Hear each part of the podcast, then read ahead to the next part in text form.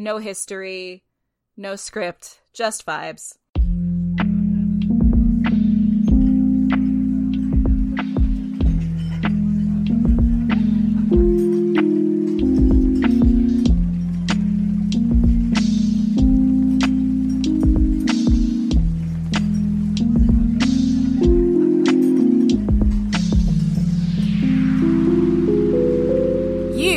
Listening to Watching Movies at the Bar, a podcast about bar movies and movie bars. I'm Bethy Squires and bienvenue, mesdames et messieurs. It's Bastille Day. Ah ha ha, oui oui, c'est si bon. With me as always is Monsieur Thomas Klabinski. Uh, Hey, I'm also reporting live from uh, the Bastille Day Parade. I'm from, I'm in the Bastille. I am in the oubliettes of the Bastille right now, live recording. So if there's an echo, it's because I'm in uh, a 14th century jail cell. And we actually met uh, our special guest in this 14th century jail cell. Bethy, do you want to ease us into that? Absolutely. She is a staff writer at Vulture.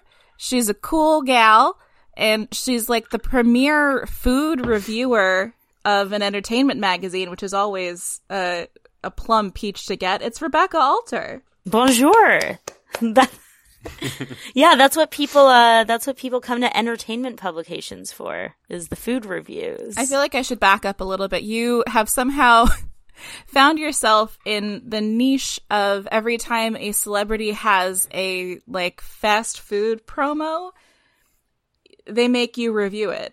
Oh yeah, I say I the part of the bit is that I pretend like, "Oh, I'm so uh, embittered that this is my difficult job that I have to eat all this delicious food, but it's fully something I I I forced into being like a regular thing.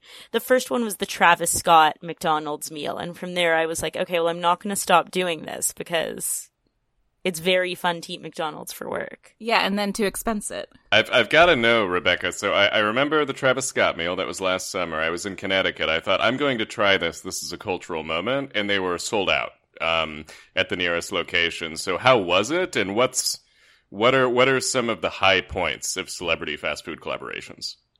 I'm just so confused that they were sold out because it was literally a quarter pounder. I just don't know what element of that was sold out at your McDonald's. Maybe they weren't participating. Yeah, maybe I, I do remember the first place I went to when I asked about it when like the launch started at the dearly departed West Fourth basketball court, McDonald's in Manhattan. Uh, they were like, we don't, we, we, we don't know what's going on with that story. And then I went to like, I tried two more and the third one on day one knew what was going on and could give me what was a quarter pounder. Um, so that was good. The new BTS meal was very good. It came with new sauces. Um, I'd say the low point was the Shawn Mendes meal at Chipotle. uh, yeah, but I'm like really hoping more celebrities keep doing these. Also, ghost kitchens. Oh no, the low point was um Wiz Khalifa's Ghost Kitchen uh franchise. Do you know about Ghost Kitchens? Oh, I know about ghost kitchens because I'm a big fan of the podcast podcast The Ride and they talk about all of the ghost kitchens that um are inside of uh Chuck E. Cheese Buca di Beppo. and Buca di Beppo. oh, Chuck, Chuck E. Cheese, of course. both. Totes both Uh. Yeah, well, Chuck E. Cheese was the famous one where, like, on delivery apps, they were rebranding as Pasqually's. And of course, as a fellow podcast The Ride listener, I saw right through that because I know the names of all the Chuck E. Cheese characters now. yeah, I think I haven't been to a Chuck E. Cheese in a decade and a half at least. I don't remember like watching one of those shows ever, and now I know the name Pasquale P Pie Plate, and that's that's on me. That's how I fucked up. I learned that. um, yeah, there's one, it's, it's weird because there's one actually in downtown Brooklyn that whenever I'm running errands, I pass by decently frequently, like in a terrible mall. And I'm almost like, should I try the Pasqually's takeout? should I eat the Charles Entertainment cheese pizza? Uh, but it's funny that you beat me to the punch of fast food because when you were all saying where you were, that was French. I was going to be like, and I'm in a pret a manger. No, we just put you in prison. Uh, Pret a Manger is real study abroad vibes for me. London? Yes. Those are some good prets. Those are those are some good prets, and the program paid for our lunch like two days a week, and it was always pret. So I, I definitely felt out the menu. Only two Okay, days your a week. Your program was nicer than my literal job. you get comp lunches. If you want to go back to my college, Rebecca, I can give you the website. Yeah, I want to do Never Been Kissed, but at college, so it's not creepy. Like it's not underage. Yeah, it's a great idea. I do want to circle back to the Shawn Mendes Bowl because I was thinking about the movie we're talking about today, Marie Antoinette, and I was thinking about people who get pilloried in the press, so to speak, or like get mobbed like uh, Marie Antoinette did. And you ran afoul of the Shawn Mendes stands with that review, if I remember correctly. oh yeah, that was to the point that we had to call in like someone who does like kind of um like for the company if someone like at- is attacking a writer they'll make sure that we're not trying you know scary factions aren't out there trying to like dox you on the dark web. And normally this would be i'm guessing for someone writing an expose about maybe like incels. Like i don't know what this would be for but the the mendes army got so angry at my overall like i was critiquing the bowl i wasn't critiquing shawn mendes he's fine Well, that's not good enough. It, ha- it, it isn't good enough for mendes army If anything, you're coming to the aid of and defending Shawn Mendes's honor, saying, you know, Shawn deserves a better bowl. Shawn Shawn deserved a better bowl. Uh, I, I, but I was kind of putting some blame on Shawn for it. Uh, and then also my, uh, Shawn, cause he's from like the Toronto area, uh, his grandpa is like a mechanic who's like friends with my grandpa. So I just made sure that he didn't pass on my review to Shawn Mendes's grandpa. Yeah, so there's a at at any reputable media institution, there's one person who's in charge of making sure that nobody is trying to dox you on the on the dark web. And then there's another person who's just on grandpa patrol and is making sure that none of the grandpas are sharing intel amongst each other. yeah.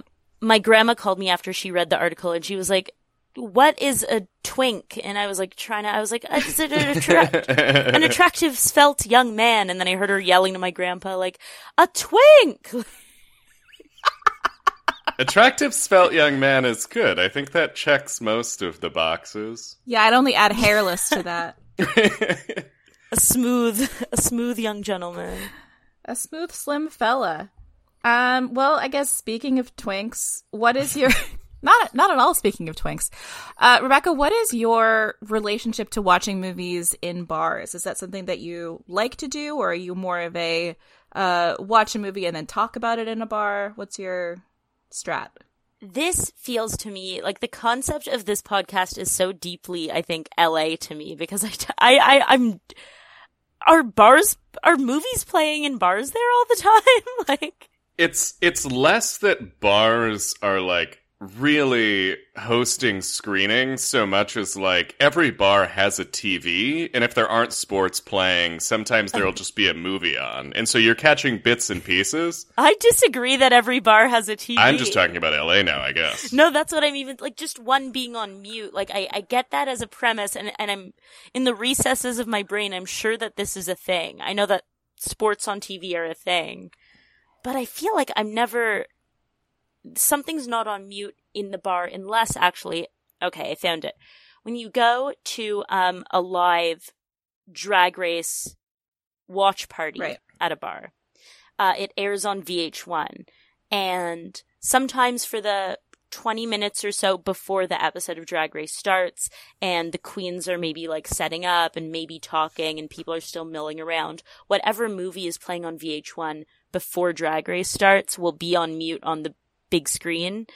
Uh, and there will always be a movie after Drag Race, and we'll catch the first three minutes of that before the bar shuts it down so that we could see performances or whatever from live queens. But I feel like the VH1 rotation of movies, which is really good, it'll always be like Baps or Clueless, like really fun stuff. Selena maybe? Selena could be a great Selena final every week. House Frankly, it's all, it's never not Selena.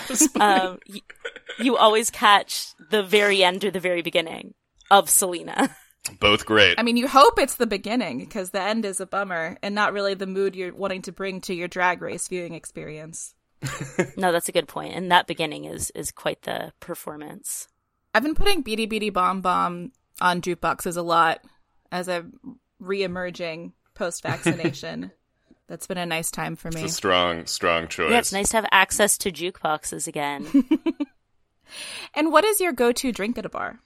Ooh, um, it. I really, really, really am kind of in this great old stage of my life, dirty gin martini. That is like the ideal. I want it to taste like a jar of olives. I want it to be so, so cold. Um, yeah, it's basically that. If it was socially acceptable to have a Bloody Mary like at night, which I feel like it's not, no, like if unhinged. that didn't mark me as like extreme red flag weirdo, it would be that. Yeah, I also I think I've had a I've had a Bloody Mary as late as 4 p.m., but after that, I don't think. Yeah. In the privacy of my home, like that'll be what's for dinner. It's basically gazpacho. Although, if you did come out to LA, you could have micheladas kind of whenever. Yeah, I guess micheladas. It's it's not. It's I'm I'm in Canada. Do you know about what what a Caesar is? Mm, it's it's like a variant on the Bloody Mary, isn't it? With like a Caesar is uh, a Bloody Mary, but made with clamato. Mm. So it's also there's an essence of clam in there. You don't taste it. It's like an umami note, the same way there's like fish sauce in Thai cooking, but it doesn't taste fishy. Got it. Um, and I think it's just so much more ubiquitous in Canada, and it's like a really common drink, and you could buy like a tall boy of it, um, like pre-batch Bloody Caesars. So I feel like I am just so nostalgic for that because I'll get a Caesar at any time of day in Canada. I don't think that's normal. I don't think I'm like speaking for the public, but I think it's more normal than a Bloody Mary after hours. Part of it too is that a Bloody Mary is such a labor intensive drink, and if you don't have like like the jug of it pre mixed for brunch, you're really putting putting a big onus on the bartender to make you a little yeah. gazpacho. Yeah, I'm not going to say barkeep. Fetch, fetch your horseradish. Construct me a tower of celery and buffalo wings and olives. Festoon my glass. But a, a, a dirty martini, I think, is similarly kind of salty, savory, uh, and feels a lot classier. So I think I've I've drifted towards that. But I feel like for Marie Antoinette, the pairing would have to be um, a French seventy five. True. What is uh, as a as a, a, a total uh, pleb, what uh, what's a French seventy five? I offered that up without knowing, but I know that it's maybe a champagne based cocktail. It's a champagne okay, cool. cocktail. I feel with a strawberry like it? it's bourbon and champagne. It's what like there's a bunch of drinks that were invented at Harry's New York bar in Paris, like in between the wars, and that I think is one of them. Okay, I'm looking at it right now. It's gin, champagne, lemon juice, and sugar. Oh, that sounds great. Yeah. That would have been my preference when I got uh, strong armed into the third Bloody Mary of my life Monday morning. Um, so I'm glad. I'm glad Bloody Marys have entered the micro zeitgeist of watching movies at the bar because I needed to release these feelings. Wait, how did you get roped into a Bloody Mary? Well, I was playing uh, Magic the Gathering, this new hobby of mine, with my friends, and uh, we were having a really nice time. It was good to see the boys I hadn't seen in a long time, and they both got Bloody Marys, and I felt like I couldn't be the one of three not drinking a Bloody Mary. So it was, uh, it, it they were not exerting their influence over me, but I just I felt insecure about it. Yes, this has been happening to me recently with uh, Thomas, your your special gal Steph's friends have started to drink fireball shots. I think is a bit. no. I don't know what's going on there. Hard no. But it's been happening and I cannot turn down a shot cuz I'm a good time gal, but fireball is the devil's piss and I'm having trouble. I'm struggling socially. Yeah. No, that got sworn out. Like as soon as I moved out of dorms end of freshman year, never did Fireball touch my lips again. Yeah, I'll do a jungle juice before I'll do a Fireball. I forgot about yeah. jungle juice. One thing I will say about Magic the Gathering is my seventh grade French teacher, Monsieur Spraggs. The way he decided to teach us French in grade seven was he brought in his French Magic the Gathering card collection, laminated, gave them to us and was like, if you don't return these in pristine condition, you, like, you fail. Like, these are my Magic the Gathering cards in French. And made us play Magic in French. It was a terrible way to teach. Th- that's terrible, but it's also incredible. Sprague. Some very my man. specific lingo you're learning there. I know it's it's not super useful. It's not like learning how to like ask where the bathroom is or like no, tape la mana. Like, what are you? how to order food. Yeah, I, I feel like learning the words "toiling mage" uh, not not not a good jumping off point for French. yeah, we learned that like mana is the same in English and French. yeah, I would imagine so.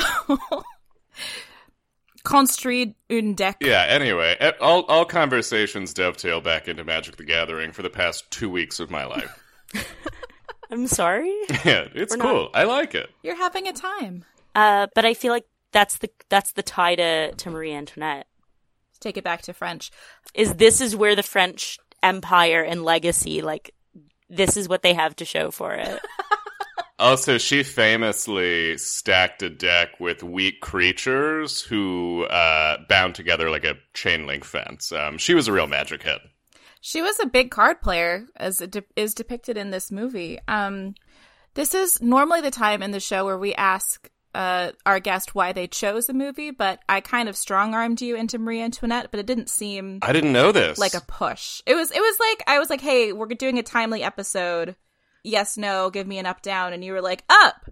So what is your experience of Marie Antoinette before having to rewatch it for a podcast? Um, I love Sofia Coppola. Uh, I don't think that makes me like that, that. That's not like a groundbreaking statement. I'm not like the devil's advocate like on that. Maybe I am to a terrible person. Um, and I think Kristen Dunst is like she, of all the girlies at it today, of all the actresses, of the Australian girlies, of the British girlies, of the American girlies, she is like my number. She's my number one living actress. I just Whoa. think she's the best. I think she is charming. I think she does. She can lead a comedy so well, a drama so well. Uh, to have the charm that she has in this, to pull off a Bring It On, to do a Melancholia, like she's my gal. Let's wait. Let's not leave out Small Soldiers, though. That was my formative uh, Kirsten Dunst performance. Is it bad that I don't know what that is? It is a PG thirteen Mm. Toy Story riff about action figures with military chips that come to life and fight, but she is one of like the two leads. Is that different from the movie Toys? Yes. It is. It is different and better than the movie Toys.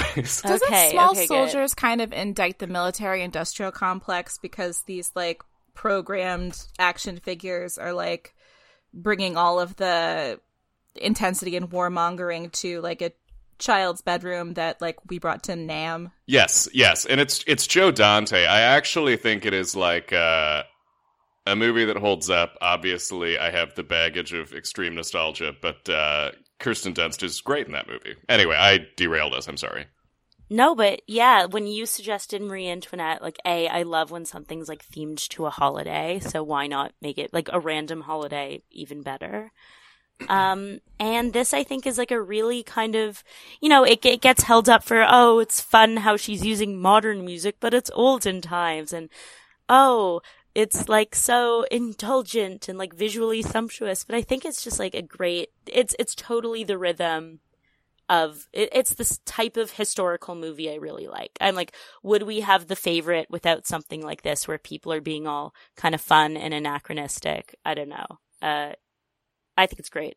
I had I had never seen this movie before, and I am a big Sofia Coppola fan, but this was just a weird gap for me. I think I thought it was um, more straight laced than it is, and I fucking loved it. Like the movie opens with Gang of Four. All of my favorite songs are in this movie. It has this kind of like gauzy picnic at Hanging Rock quality that Virgin Suicides has, and I, I love the sort of uh, macro arc of the movie where it starts out kind of like light and whimsical and there's so much fun to be had and then it gets progressively heavier and you're also navigating the weird baggage that Marie Antoinette has historically. It's it's really special. I loved it. Yeah. I, I, I think it's like, like, it, it does this trick of, you know, the character, like, as, as a historical meme, you just know the Palace of Versailles, you know, let them eat cake, and you know, like, the, the, the type of wig.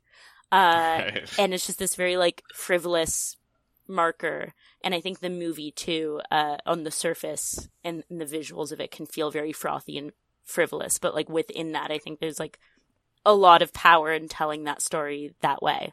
And it's very impressive how, with all the baggage against her, they can make that character sympathetic in a way that I think only Kristen could. Yeah, I think starting the movie with a Gang of Four song with like an expressly communist band kind of for people who are paying attention that gives a mission statement to the movie in a way like if you're not clued in to like Gang of Four then maybe you don't get like the joke there or like the thesis statement, I would say.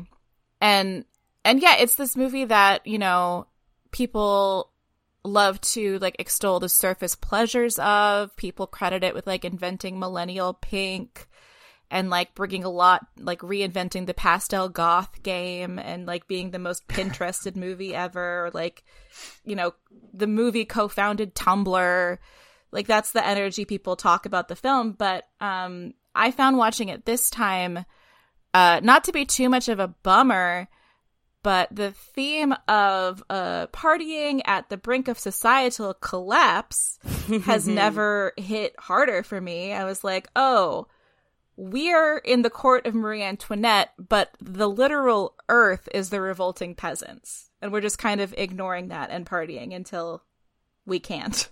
Yeah, it was very funny rewatching it today. Um, having had the privilege to escape to like my friend's house out in Vermont while I was watching, while I was scrolling through Twitter and seeing, um, the city flooding and my mom asking me if my basement apartment was underwater yet and me saying, I don't know.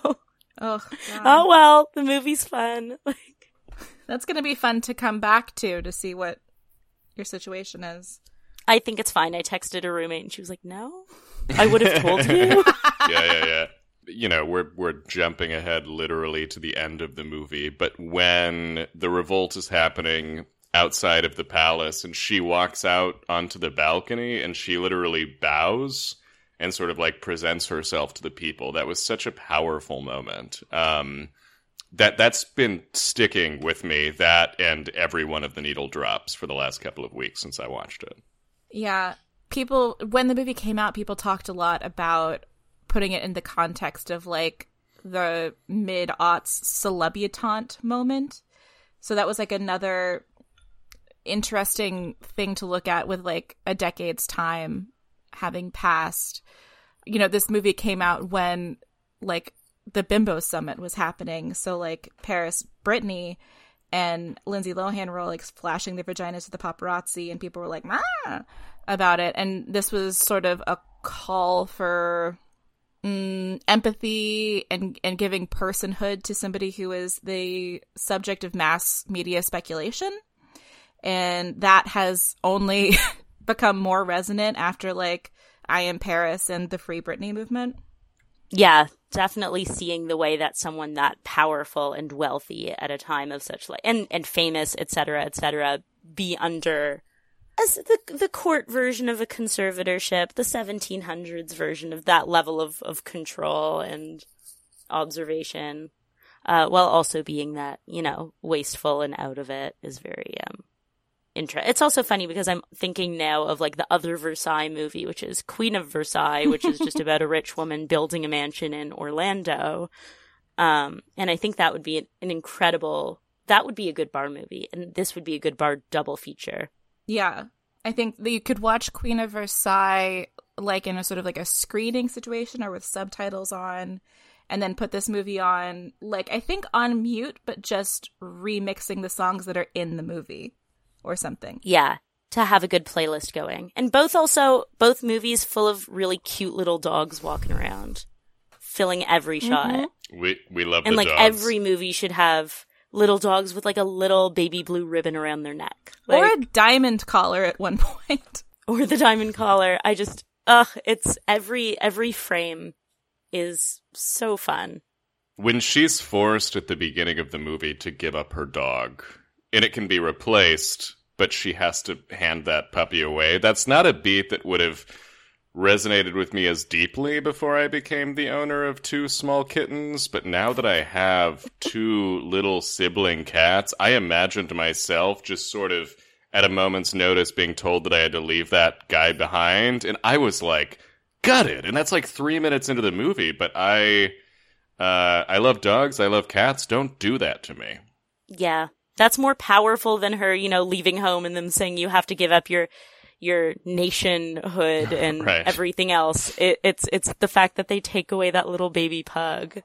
And her response to it is is she's she's so emotional, she's so gutted by it, and her the arc of her performance is so incredible in the movie. I'm sure we'll talk about it more, but at the beginning she's she's incredibly emotional, and as it goes on, she has to become increasingly disaffected to deal with this world to which she's been kind of involuntarily interpolated.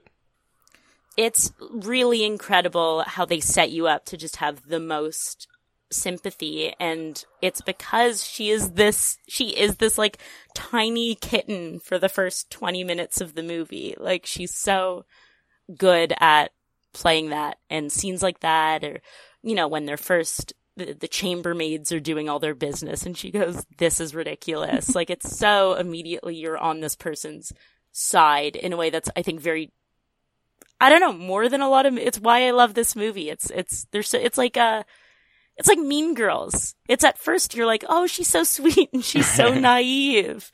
And then she gets to high school and she has to, she has to adapt. And she's good at it. Yeah, I think now is probably a good time for to like people generally know the story of Marie Antoinette because it's literally taught in history class. But um to just give an overview of like the the arc of the movie, like what parts they're highlighting. Um so I'll just do like a brief flyover of the plot if that's all right with y'all. Yeah.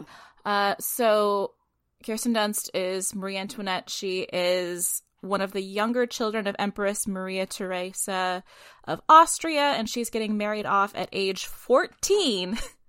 14 in the beginning of the movie to Louis XVI, who is the Dauphin of France. Uh, Louis was never supposed to be king. Uh, his dad died, and so now he's next in line, and he never, and his older brother died too. So he never felt like he was the right guy for that role because he just liked locks and keeping to himself. uh, but you know, history was thrust upon him, and he he did what he did. So they wed, and uh, Marie has to figure out how to navigate the court of Versailles, where everybody is like whispering gossip about her. She's trying to find uh, alliances within the court so that she can just fucking hang. And she also uh, has yet to uh, consummate her marriage with Prince Louis. And she didn't, I looked it up, for seven years. They didn't have sex for the first seven years of their marriage or didn't conceive. But the, the stuff they were doing didn't count as sex for the first seven years of their marriage. Um, so she is, you know, trying to to represent Austria during a time of great political strife. This is like one of the first ages of diplomacy, of like international diplomacy, because basically Emperor Empress Maria Therese married her kids off to every single royal court of Europe. So this was the first time that all of these courts were really in communication through this family. Okay, Momager. Yeah, she was the original Kris Jenner. and I guess that makes Maria Kylie? Yes. yes, that is correct. She is Kylie. And so she at first is starting to snub the king's mistress, Madame Du Barry, played by Asia Argento, but is pressured into being at least civil to her and also is eventually uh, pressured, eh, takes up the responsibility of conceiving children with the king. Uh, Louis becomes king. They start giving money to America. France is becoming poorer and poorer. Uh, meanwhile, uh, Marie is having parties. She's given two different vacation homes within the grounds of Versailles. She gets Petit Trianon and then another one that's called like the Queen's Hamlet. Uh, and that's where she goes to uh, fuck Jamie Dornan, and good for her. uh, and and basically, history is catching up to them at this point. They've been partying, they've been having a nice time, but the times they are changing, and eventually, sort of in a, a nice little bookend. In the same way that Marie had to say goodbye to her Austrian friends in order to join the court of Versailles, she has to say goodbye to her uh, Versailles friends in order to for them to flee for their lives. And we never see uh, Marie arrested. We never see we never actually see physical violence of of the riot. We just see them leave Versailles, and then the bedroom that had been Marie's kind of prison for most of the movie is completely ransacked, and, and you're sort of left with that image, and that's the movie. That was pretty good. It's long. Yeah, good.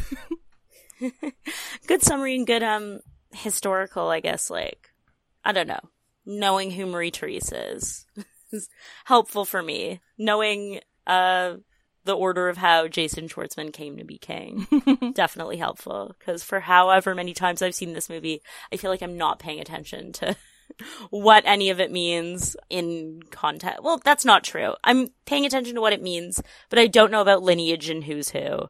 I don't know about like Marie Antoinette's brother, like where he was oh, before yeah. he came to visit. Like, I, yeah. I, I do think that though is by design. I think the movie really wants to double down on who she is as a person in a way that is not allowed by the chronology, which is like the bulk of what we learn in history class. Um, so it's interesting to think about what the movie emphasizes. Yeah, and it's coming at it from her.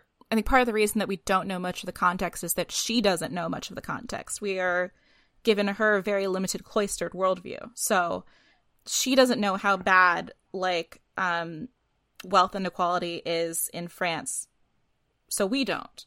You know, we just Yeah. we just know what's going to happen eventually so that in a scene where like she says she has to like make a concession for spending, she'll get she'll line uh, an entire like side of Versailles garden with small oak trees as opposed to adult oak trees. And that's, you know, very big of her. Good job. No, yeah, it presents this whole world of like these different royal courts that she and many of the characters have spent their entire lives in. And, uh, at least she doesn't know, doesn't understand her level of complicity in larger whatever's going on in the world. And it's so, it's so interesting to see like how many people within this Versailles court system, like how many people it sustains. It's that same thing you feel when you're watching The Favorite of like, okay, yeah, there's the important figures, the names you learn about in history, the people who are part of like a lineage of kings and queens. And then there's like kind of like 80 to 100 other fuckers who are just like hanging out, who just get to be there and have apartments on the side in the palace. Yeah, and like uh or have token jobs like uh, a lady who uh, the way that uh, your standing in court has to do with like whether or not you're allowed to help dress the princess. Like those things are important because whether or not you get dressing privileges, that's like the only time you can talk to the queen, and th- that's the only way you can get like loans from the queen. You can secure a title. There's like this whole apparatus surrounding her that is completely out of her control. Your mention of the hierarchy with which people are permitted to dress Marie Antoinette is one of my favorite scenes in the movie because that's where she starts to realize how absurd this hierarchical system is. And she's standing there, she's shivering, the room is not warm, she's naked with all of these spectators, and they're kind of bumbling around trying to figure out who's next in line to assign her an article of clothing. It's it's pretty great. And I think the movie spending minutes within that scene rather than really establishing the larger chronology is what makes it so effective. In that scene where the she's about to be handed because she can't take anything off a tray, she has to be handed things specifically. She's about to be handed her chemise so that she can stop shivering. A new countess who's more important comes in to like do the job and starts taking off her glove with like finger by finger and like really laboriously taking off a glove in the the slowest way I've seen somebody take a glove off since like Gypsy Rose Lee um is incredible. The t- the comedic timing of that actress beautiful. It's amazing. And this makes me think of a line that Rebecca referenced, which is that this is ridiculous. And then the response is, no, this is Versailles. And it made me think about the like really dumb and oft quoted dialogue from 300 where Gerard Butler says, this is, or the, the person he's about to kick into a fucking hole says, this is madness. And Gerard Butler responds, no, this is Sparta. This came out the same fucking year. Wow. That's like effectively the same exchange. This is honestly more interesting to me, but like it just whizzed by and that like cemented itself in the cultural consciousness. We were robbed. Yeah. I think the fact that the This is Versailles line didn't hit as strong as This is Sparta is partially by design because the movie is, as we're talking about, just vibes. It's like no history, Right. no script, just vibes. This is the first time that I watched the movie with subtitles on, which meant that I got to see. I could read every shitty thing that like Molly Shannon is whispering under her breath. It's so funny. It's like hidden in the mix. You can't. You're it's- you're not intended to really hear it. You're supposed to get the vibe of people saying shitty things about you behind your back. But this time, I could read that she's saying like, "She's such a cold German spy. but that's terrible to have sex with." It's like great, so good. This movie is incredibly cast. I can't. I can't imagine. I'm trying to think of a movie that I think has a more well suited cast for the task at hand, and I can't do it. Oh, it's stacked to the gills. I, I think when the movie came out, I know, I think we all agree that the music is cool and the sort of general anachronism is cool, but there was a lot of criticism at the time that was like, why put those songs in the movie? But it's also like, I don't know, putting fucking like Rip Torn and Steve Coogan in a movie is like inherently anachronistic because that's a star image you can't separate from what you're seeing even in that wardrobe. And so I think to isolate the music is just to not be watching the movie. So much of it is equally kind of jarring, but in a really cool way.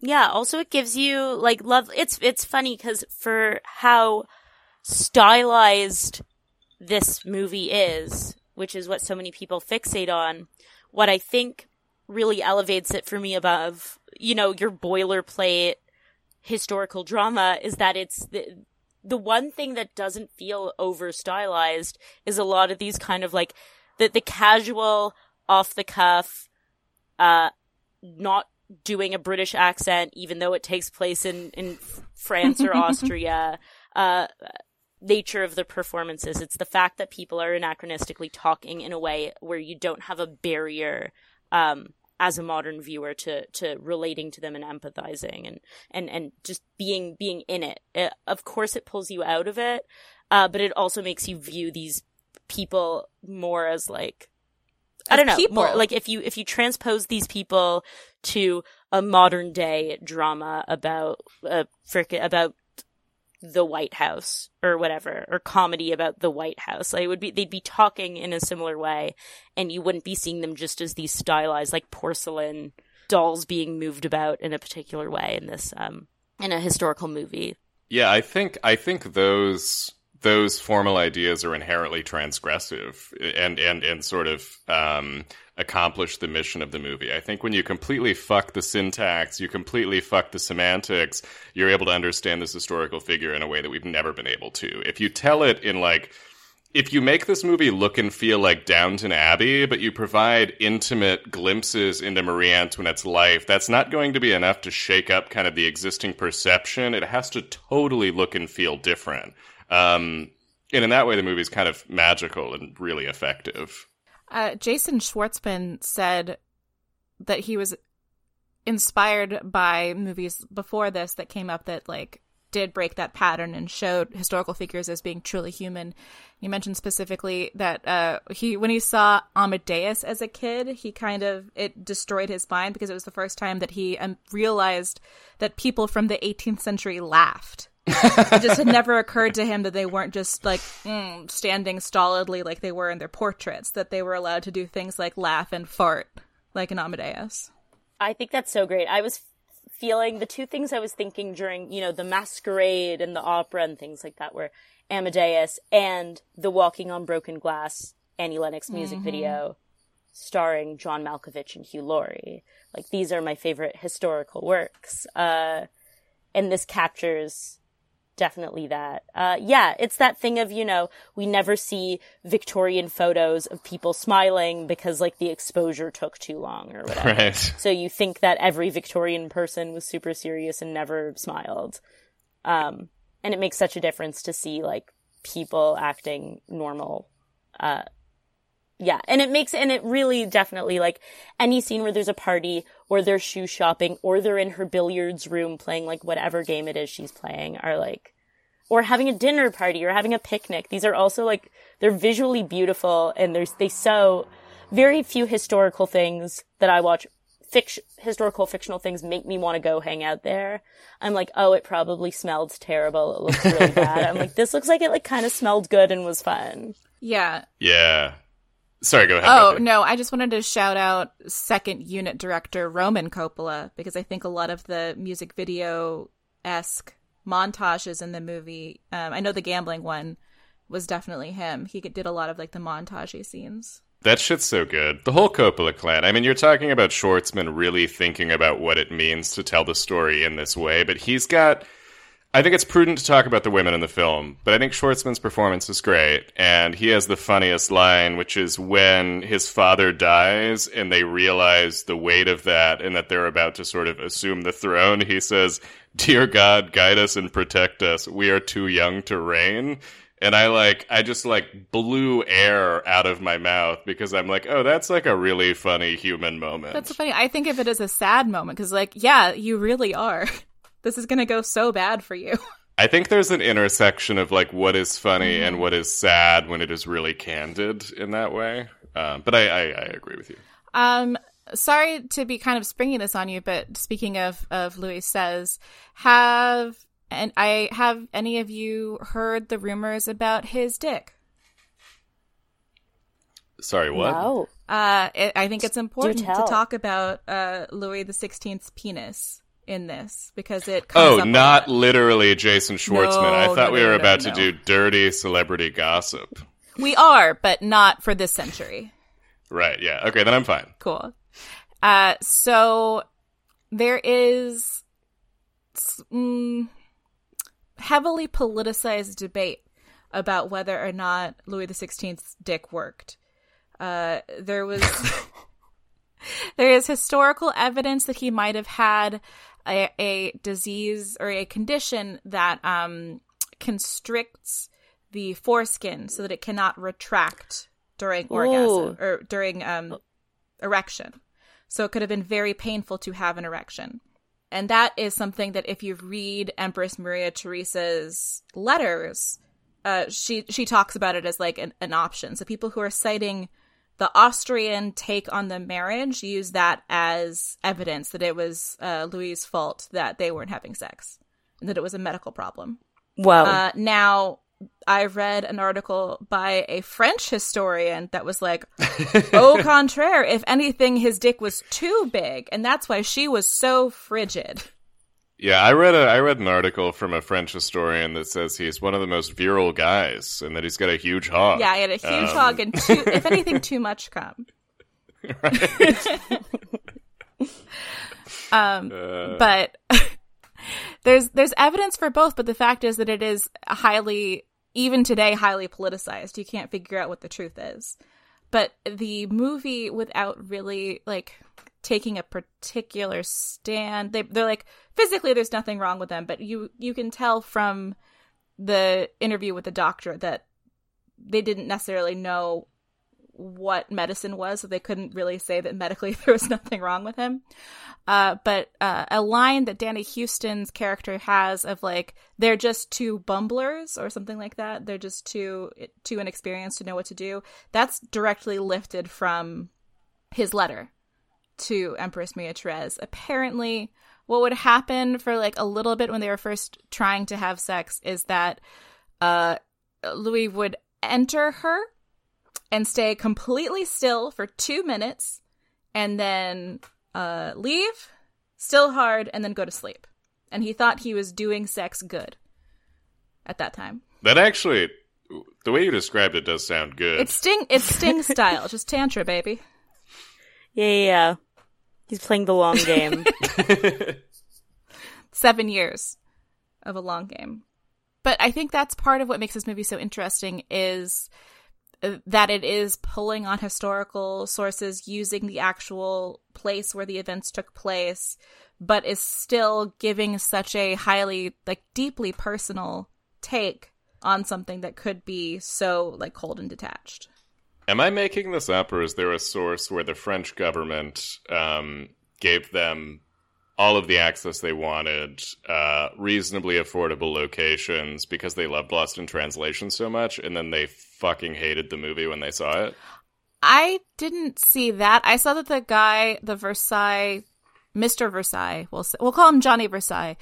Uh, Johnny Versailles read the script and he loved that it showed her as a person. He was like, "You're you're bringing her to life." So I think the guy who was in charge of the historical site did give them unprecedented access, which was like three days, which is like more than anyone's ever gotten. But it's, they only had like three days to shoot in Versailles uh, it, because he liked the personal touch. Now, it was booed at Cannes. So, but they're fucking dorks. The contemporaneous criticism is so embarrassing. This movie, I think, is literally a masterpiece. yeah, Yeah, it's it's it's funny. Like, of course, it was booed at Cannes because I feel like the French film going Cannes elite are absolutely opposite day every day of the year. I'm just sitting here thinking, like, watch Annette actually be bad. no, don't Uh, say it. no, I think I think Annette's gonna be good. I think Cannes sometimes they're right. Like they booed Only God Forgives and Lost River, both of which I like, but I understand the reception. and that's gonna be good.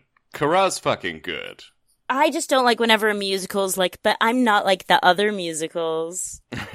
I'm a musical for smart people. I'm like, shut up.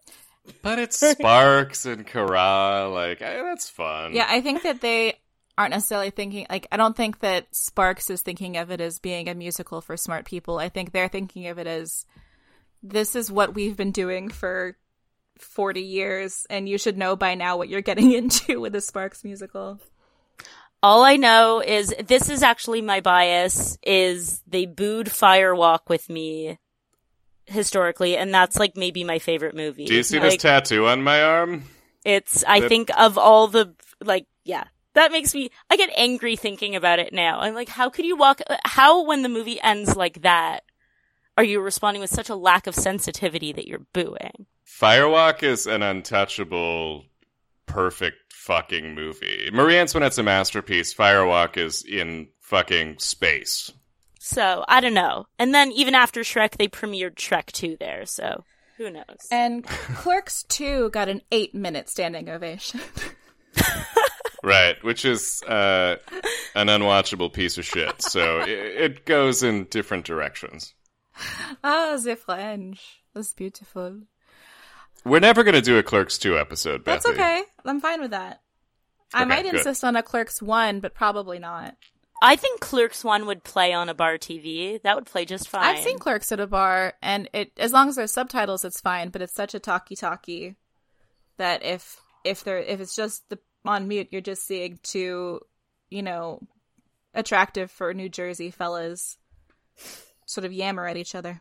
You're getting that crisp black and white. That's true. I, I don't I don't want to get too into sort of like the the the larger production stuff because we're very much in it talking about the movie, but I think it is so cool that Sofia Coppola leveraged all of the goodwill and and all of the positive industry response she had to Lost in Translation to make this movie. This to me feels like the movie that a filmmaker wants to make but can't make until they've made their like big fucking great earth-shattering thing.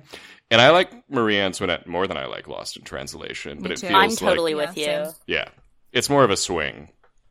For sure. Especially, I think, for a, a woman director, because Lost in Translation is like a semi autobiographical, smaller movie about, you know, personal stuff. It's it's a movie that you expect from a woman director in some ways. Like not not saying that as like shade, just saying like that's sort of the mean that it's in.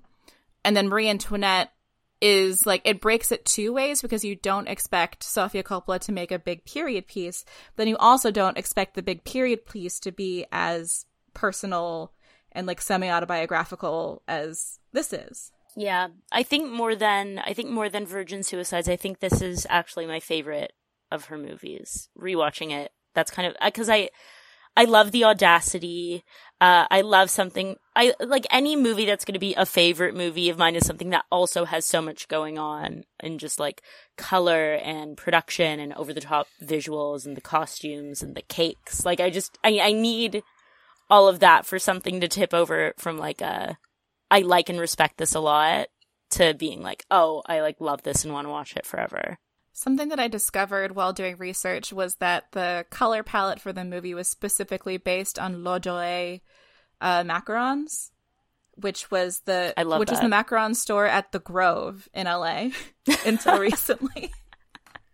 But that's such an amazing other layer of so anachronism, and it's a weird That's prism. so perfect. And no one needs to know that. Obviously, it has now been revealed, but like that's just for her, and that helps to unify the vision. Uh, it's amazing. They also very specifically in the color palette chose colors that aren't in the French flag. Like because so often uh like period pieces around the French Revolution are like brown and sepia and then the only pops of color are the tricolore of uh red, white and blue of the French uh revolutionary flag. And they specifically went, okay, we're going to do pink, yellow, and teal because those are like opposites of red, white, and blue. Well, not exactly opposites, but like, you know, off the color wheel from those specific colors. It was like designed to help you feel a little bit out of place while watching the movie. Right. Yeah, every every element designed to make us like to to remove it from whatever history class, his period piece realm that we're used to. I think like really really serves it. Should we talk about needle drops? I was just thinking about talking needle drops. So yes, yeah, I, I would love to. I was uh, for the I made a note near the beginning of the movie of I keep waiting for there to be a bad needle drop, but one hasn't come yet. And then about 20 minutes later, that one stroke song came on, and I was like, okay, this one. All the other ones can Oh stay. no. No, no, no, no, no. No, I like it. I, I like them all. I think every needle drop is good in this movie. And I also think as the years pass and you go to see movies in the theater, there are so many miserable needle drops and there are so many duplicate needle drops. Like anytime you have like a period piece where like people are shipping off to war and you play Fortunate Son, I'm like fucking blow my head off. This is so boring. It's in like a needle drop manual. Like the stroke song is like a little corny, but it's good. I, I think this movie is incredibly good in its placement of each of the source cues. Do you have a favorite off the top of the head?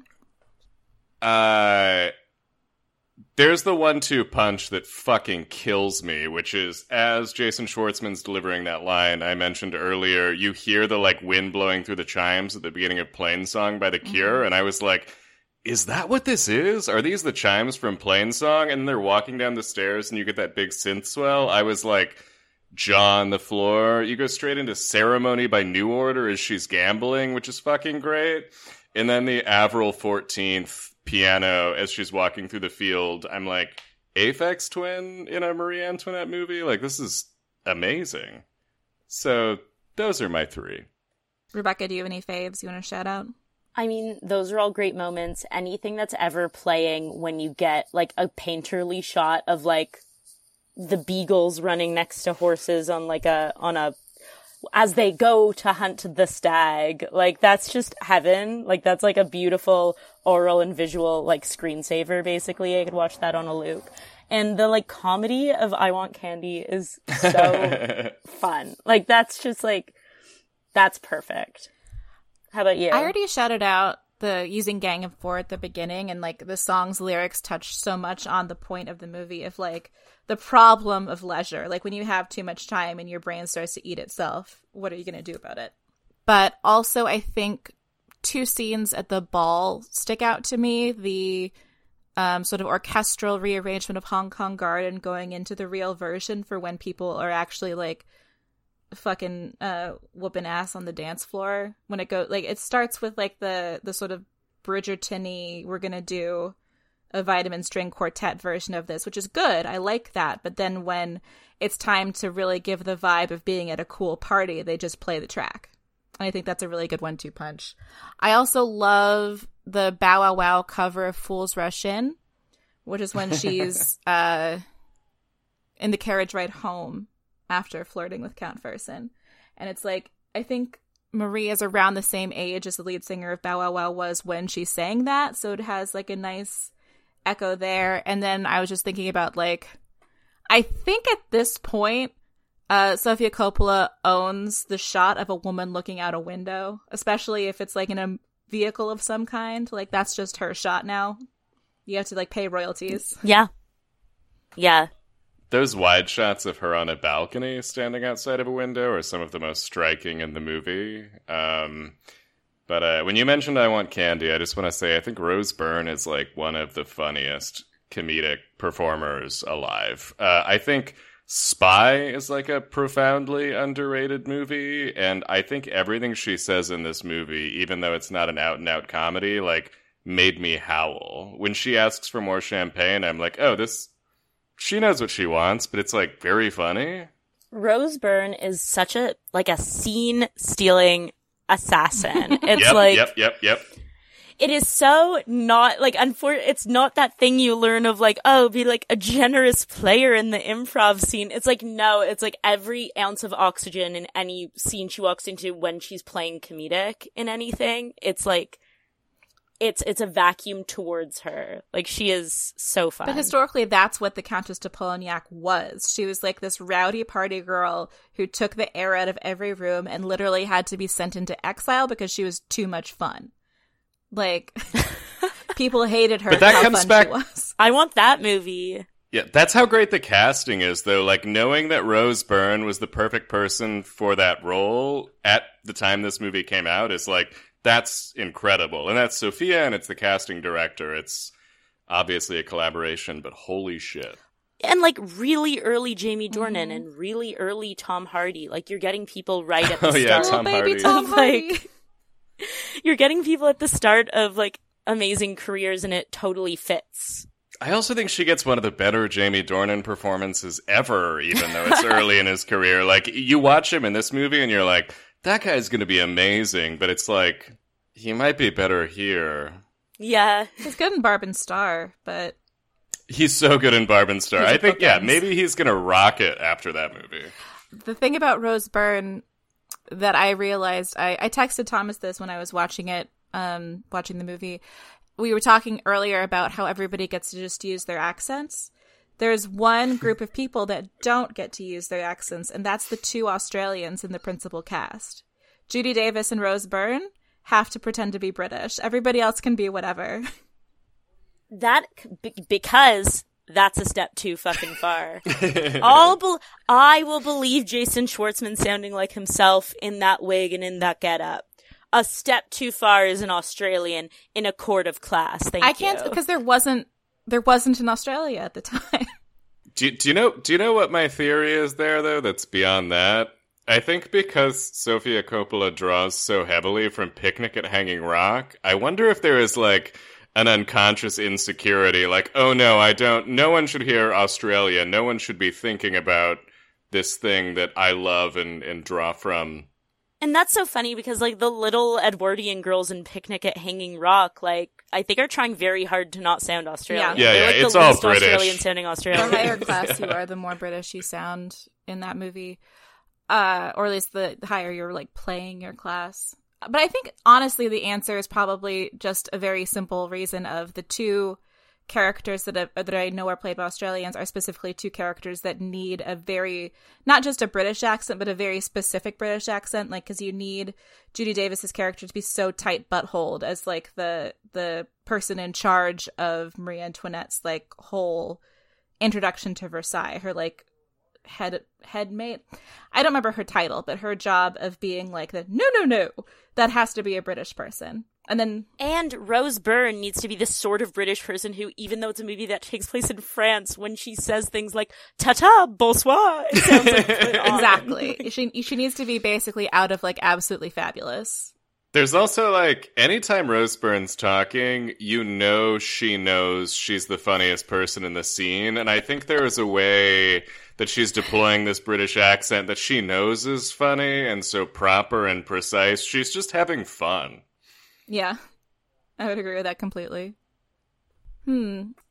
Did we hit everything? Let's see. We talked about the king's dick. We talked about Australia. All the normal things you bring up with Marie Antoinette. We talked about Free Britney. We can come back to Free Britney. That seems like an important and timely, uh, extremely cause. timely.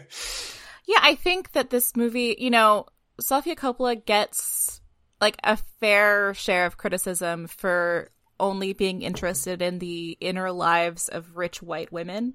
Like people will will criticize that, but also I think she should also be allowed to write what she knows. Like she's always been a rich right white woman. No, I think that's staying in her lane, and it would be so much worse if she was trying to take on and and or appropriate and or simplify and or try to shoehorn in other things. Like that's I'm if anyone on this earth I'm okay with that. Like all the nepotism queens and kings should stop like pretending to be otherwise and just be doing this level of thing. And so Sofia Coppola is one of them. Yeah, she's like, there's a rose. Like when I found out me. Riley Keough or whatever is Elvis's Yeah. granddaughter, I'm like, okay, then stop doing what you're doing. Like enough. You literally your grandpa got in trouble for doing the same thing. Like you need to stop. I, I also I, I have like a real fucking allergy to any level of industry nepotism in a way that I think is ultimately corrosive and, and, and makes me less good at evaluating things. But uh Sofia Coppola it never bothers me, so much so that I liked On the Rocks. D- did either of you see On no, the but Rocks? I want to. Yeah, you're not alone in that. Like a couple of I saw that on some year end lists. Most Like- people I know like hate it and think it's dog shit. Well, it's also just it's such compounded uh nepotisme because you also have Rashida. Like it's just right. uh but at the end of the day, it's like when you got the goods, you got the goods. Totally. I also And- think They've got the goods. Yeah, and the Rashida thing, it's like it all goes back to what you're saying. It's like there is an honesty to just sort of embracing that privilege and that social status that like there's almost like a candor to that where I'm like, okay, this is fine. Like on the rocks to me just feels like a Nancy Meyers thing. It's like a, a, a very wealthy socialite fantasy, and it it almost feels like a fairy tale, despite being like this bad dad story. I don't know. I think that movie is like insanely watchable. Although to talk about uh a, f- a failed like a like a terrible example of nepotism not working out. Nancy Meyers' frickin' daughter's Home again? Nancy Meyers fan Home again? movie. Bad movie. Haven't seen it. terrible It hasn't, movie. it hasn't come up for me. She doesn't have the self awareness, I think, of Sofia Coppola. Um, No. No. Also, at the end of the day, that whole family just spins gold. So whatever. All those cousins and kids are good at what they do. It is this thing of like families tend to go into the same business anyway. Like people don't call it nepotism when a plumber's son becomes a plumber. It's just because we have put such inflated worth on stardom that it seems the most unfair that this like family inheriting of business comes up. It's like it is a system it's a systemic thing that happens in every industry. It's just that this one industry is highly privileged. Yeah, I'm going to also give an example of like how it could vary so much within siblings and within one family and probably alienate maybe some of your friends and listeners. Spike Einbinder, awesome, cool. Hannah, not buying it. so, I-, I reserve the right to be selectively and aggressively judgmental when it comes to cases of nepotism. I think I think some I'll give a free pass. Uh, I will justify it to myself. Some I will not. I think that's totally fair. uh, I was well, I'm sorry. I was, this is all. Sorry, I was going to say it's our modern American version of royal lineage. Right. We like to set them up in marriages that we follow as well. It's this is the this is the most on point thing we could be talking about in relationship to a movie like this. yeah, and I want to back up a little bit, not say that I'm like pro nepotism in the arts. I'm more saying that it, I, I am just trying to point out that it does happen in every job, and that also, uh, because of the place that we put the arts in society, the the need for generational wealth is honest. I think I have more of a problem with people who are born rich and not from talented families, I have more of a problem with than people who are born rich into talented families. You know what? Ultimately, I agree with you because the ones that are born into talented families where the parents were directors, like, that's probably not like two or three generations deep of wealth. And that wealth came from making movies and not like being CEO of like a big pharma company or an oil rig or whatever else that so many like modern actors' parents do. Um, so yeah, could be worse. And you're also right. Like literally naming convention comes from the fact that like you were named Cooper because you made the barrels and then your son was also Cooper because he also made the barrels. like that's just what that That's a good bar fact. I always forget that Cooper is the guy who makes the barrels. Uh, yeah, Bethy, I think you're making a point that is salient and pragmatic, and I will continue to arbitrarily assign value to children of celebrities and their work. Oh, you can. Uh, absolutely, everyone is allowed to have uh, emotional reactions to things that are not uh, argue outable. That's that's part of being a human, baby. Thank you. I, I'm I'm a human. Well, and as we were talking about in the Free Britney of it all, uh, I think it helps that that that Sofia is coming from this place of privilege to help illustrate how even like the king and queen of France are victims of the system of the aristocracy. Like their lives are made so much worse by the position they're in in the society, but then the peop- then everybody who's under them's lives are it, like even worse, but everybody is being Right. harmed by this system. Yeah. Yeah, also, I don't know, she's good at, like, I don't mind a poor little rich girl story. Like, I don't mind that. I think they get told in ways that could be extremely um, entertaining. I like them as a genre of fiction. I love poor little rich girls. As a huge fan of Succession, which is kind of the poor little rich family story, I Lots that- of poor little rich boys. Yeah, yeah, yeah. It's like that when, when something sort of like there's like a real Schadenfreude to like watching these people who have access to unlimited resources who still can't find happiness. They're just sort of plagued by misery. Like I think I think that's a good mode of storytelling. this is not that. I like really feel for these people in a way that I feel less with Succession, but I hope my point is made. I think there's still room in the movie where you do laugh at them for being such dumb shits, like the little trees Yeah. moment, or right. right. Or her whole little vacation home hamlet. or her cottage core house. era. where she gets to pretend to be a commoner. Like these, it's it's funny. Um, it's funny because it feels extremely plausible and transportable to now. Yeah, Marie Antoinette glamping like in her own palace's backyard is very funny. I, re- I really like Fuck Anyone who's House. ever gone on like a mission trip and felt good about it mm-hmm. because they camped for a week. You know who saved who, really, in the grand scheme of things. Ooh. Yeah, she would be doing it for for she'd be she'd be posting like really fun Instagrams from No, I sound annoying. I'm not even going to finish the sentence. One thing I wanted to say before we were done though is that not that I'm necessarily before we're saying that we're We're done getting there. Soon or whatever.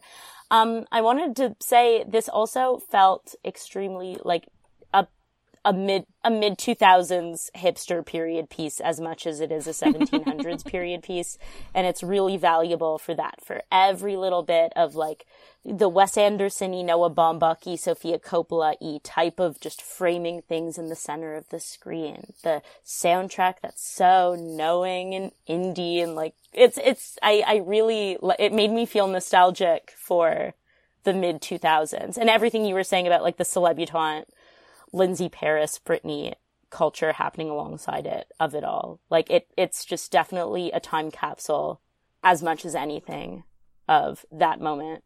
Not to open a can of worms, but was she dating Tarantino before or after she made this movie? I don't know. Sorry. Because they had like a real a real run there, but I don't know I th- when exactly that happened. this is before she was with guy from Phoenix, but right. Who she's married to Mm-hmm. now, right? Thomas Mars, Phoenix. Oh, the Yeah. band. Yeah. I was going to say the band, the movie, the a, a guy from the city. city. She's married to a guy from Phoenix, Arizona. um, okay, but also being married to a guy from Phoenix is extremely 2006. Like this is also like it just really captures that moment of like, the stuff white people like blog. like it's just of a different time. Uh, and I think it has historical value, um, on that level as well. But certainly transcends a lot of that. Like a lot Oh. of that has no value today in a way that Marie Antoinette does. Well, that's the funny thing is like at the end of the day, something could like be like be hitting all those, like dinging all those boxes and still be a masterpiece of a movie. Yeah, A five star movie. Like I think Eternal Sunshine is another thing I associate with all of those markers, but it's still a great movie that stands up in its own right and has Kirsten Dunst. like, Oh, I forgot she's in that movie. You're right. but yeah, no, there's a, it's, it's funny because a lot of that stuff we like shit on because we cringe at things that were trendy then and not now. But this is both an example of something that, like, it, it just, it just packages, packages a lot of that up really and it's going to come back in I don't know four years. That'll be what the kids are into. Yeah, I hope people are really into American Idiot in two years. Oh, I I saw a And tweet recently that was like, "Oh, we're already there." Um, that was like, "Oh, mark my words, party rocking is going to come back." like, I was like, "I hope so." I hope that uncle nephew synth rock duos come back as well. Yeah. Um, Not enough uncle nephew repu- where, representation after where they them. do raps about getting side by side blowjobs. yeah, they also talk about that in interviews. That LMFAO is deranged. I hope that's not controversial with our audience. Um, I get them confused with the Kia hamsters. I don't know who's who. I saw Redfoo in the WeHo Target, and I saw the Kia hamster at the Americana Apple Store. Does that help? there you go. Um, I do want. And I saw Marie Antoinette at you Erewhon. go. So She was buying a chia bowl. Uh, Speaking of things that we look back on with cringe, I don't know if this is that or whether I want to do it again, but uh, my my Marie Antoinette phase also came around the same time as my club kid fixation. So I started going to bars like dance party nights, queer dance party nights in Bloomington, Indiana, in a slight Marie Antoinette look. Like I would do my hair as big as I could get it in Midwestern humidity. And I had a dress that I sewed, like, you know, those like lacy sleeves that fall out of the like sleeves. I made Oh, yeah. inserts that you could put into whatever dress or jacket you want that would just be those sleeves spilling out. So that was like, and I had like this, um, it's called Poudre de Violet. It's a violet powder that I bought in Colonial Williamsburg, and I would like festoon my decolletage with it, and then go uh, dance to the Party Monster soundtrack in people's basements in Indiana. so committed to the bit. Are there photos, Bethy, that we can see? I will, f- I will look for them. Great. It's such a perilously thin line between what you just described and Hot Topic Alice in Wonderland aesthetic kid. Uh, Yeah, I recently made a rug for my door that's like a neon orange and purple camo print that I thought was like very avant intentional power clashing like like current era Prada color story. And then I looked at it again and I was like, ah fuck, this is Jack Skellington colors. That's the danger. It's like you think something is like, oh, Billie Eilish E from like her previous color era, not right now. Uh, and then you do realize that it is, um, Johnny Depp's interpretation of the Mad Hatter. One of the great Mad Hatter performances. Top three, we'll say it. Rebecca, where can people find you online if they want to um, dox you for hating Shawn Mendes? yeah, I want to say up front, I also do. uh, I'd say most of what I write is actually not even about fast food. Uh, That's very true. but it's not nearly as fun. Uh, you could find me at Ralter on Twitter, and you could find me on Vulture, and that I think is it right now. And I guess now that bars and bars that play movies are open again, you could find me at Syndicated, like watching whatever's on in Brooklyn. Um, I before we completely leave plugs, uh, speaking of people getting mad at Rebecca headlines, this weekend or earlier this week was another one where people were like quote tweeting it, being like, "Um, really." Uh, to announce Colin Jost and Scarlett Johansson's baby, your headline was uh, America's royal family is expecting a baby. was that right? Or is pregnant?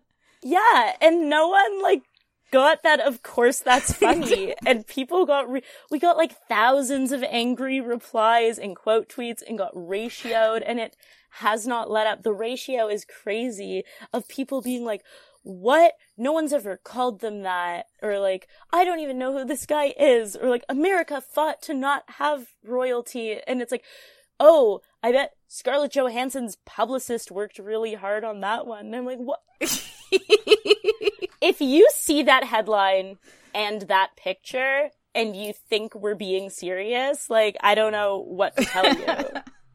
I was I was talking to my girlfriend about that earlier today because I saw that last night and I saw two people get really mad about it and I was like, this is clearly ironic and then I clicked on it and I was like, oh that's that's the person we're talking to tomorrow on the podcast. But it's like so clearly a joke. Like no one in earnest would call them America's royal family. I know. I was like angry texting with a friend like from work basically all last night where we were just sharing more and more like also like blue check, generally like media literate people sh- sharing this like they were mad and rolling their It's- eyes and stuff. And it It's was- like moves like Bloomberg all over again. People just like lacking Exactly. any media literacy. I, I would say we're like Bloomberg. amidst a, a crisis of media literacy. I think there's very little of it on Twitter. Speaking of partying on the collapse of society. right, yeah, exactly. Yeah, and speaking of another muse of Sofia, yeah.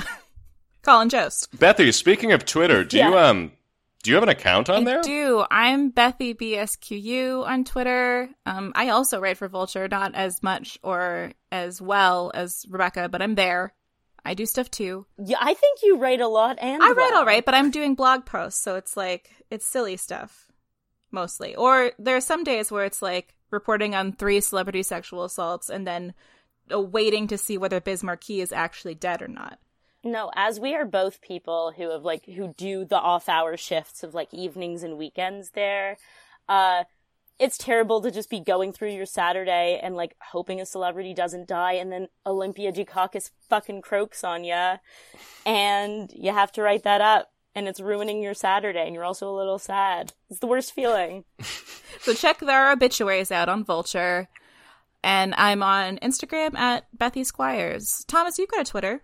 Uh, I do have a Twitter. My Twitter is at uh, handsome underscore pal. And if you don't see my face, it's uh, the skeletal monster from Michael Mann's The Keep. And I think if you just search Foster the People, you'll be able to find him. I did I tell you the did I sorry to derail, but did I tell you the story of so Rebecca, my bio for a while just said synths and keys in Foster the People because I thought that was funny. It's like a it's like a thankless role in a band that's not cool. Anyway, um uh, there was a terrible instance of gun violence. I tweeted something about how guns are bad. Uh, a few people retweeted it, and suddenly a man from Orange County responds to me and goes, That's pretty rich, honey, considering you're in the band that popularized school shootings with your hit single Pumped Up Kicks.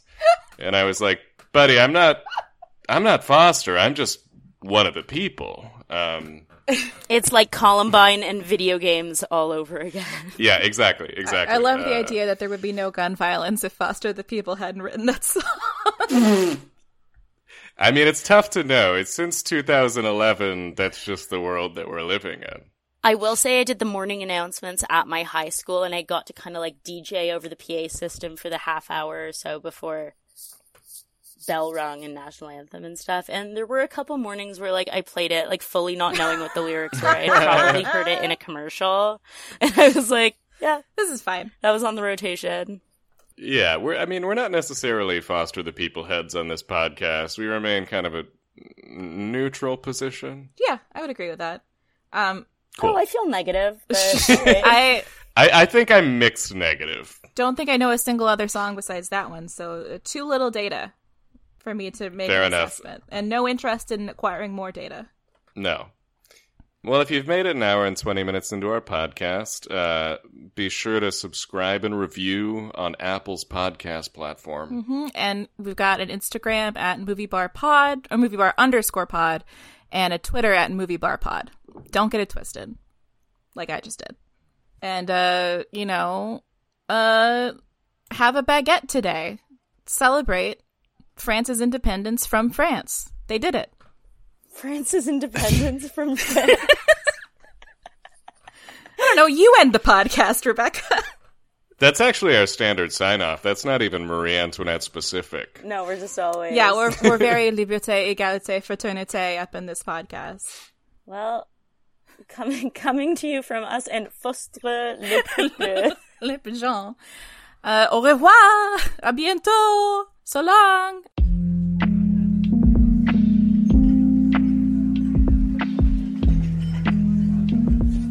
Watching Movies at the Bar is edited by Colin Jenkins, with show art by Lindsay Farrell, and that theme you hear at the top, that's Quentin Mulligan.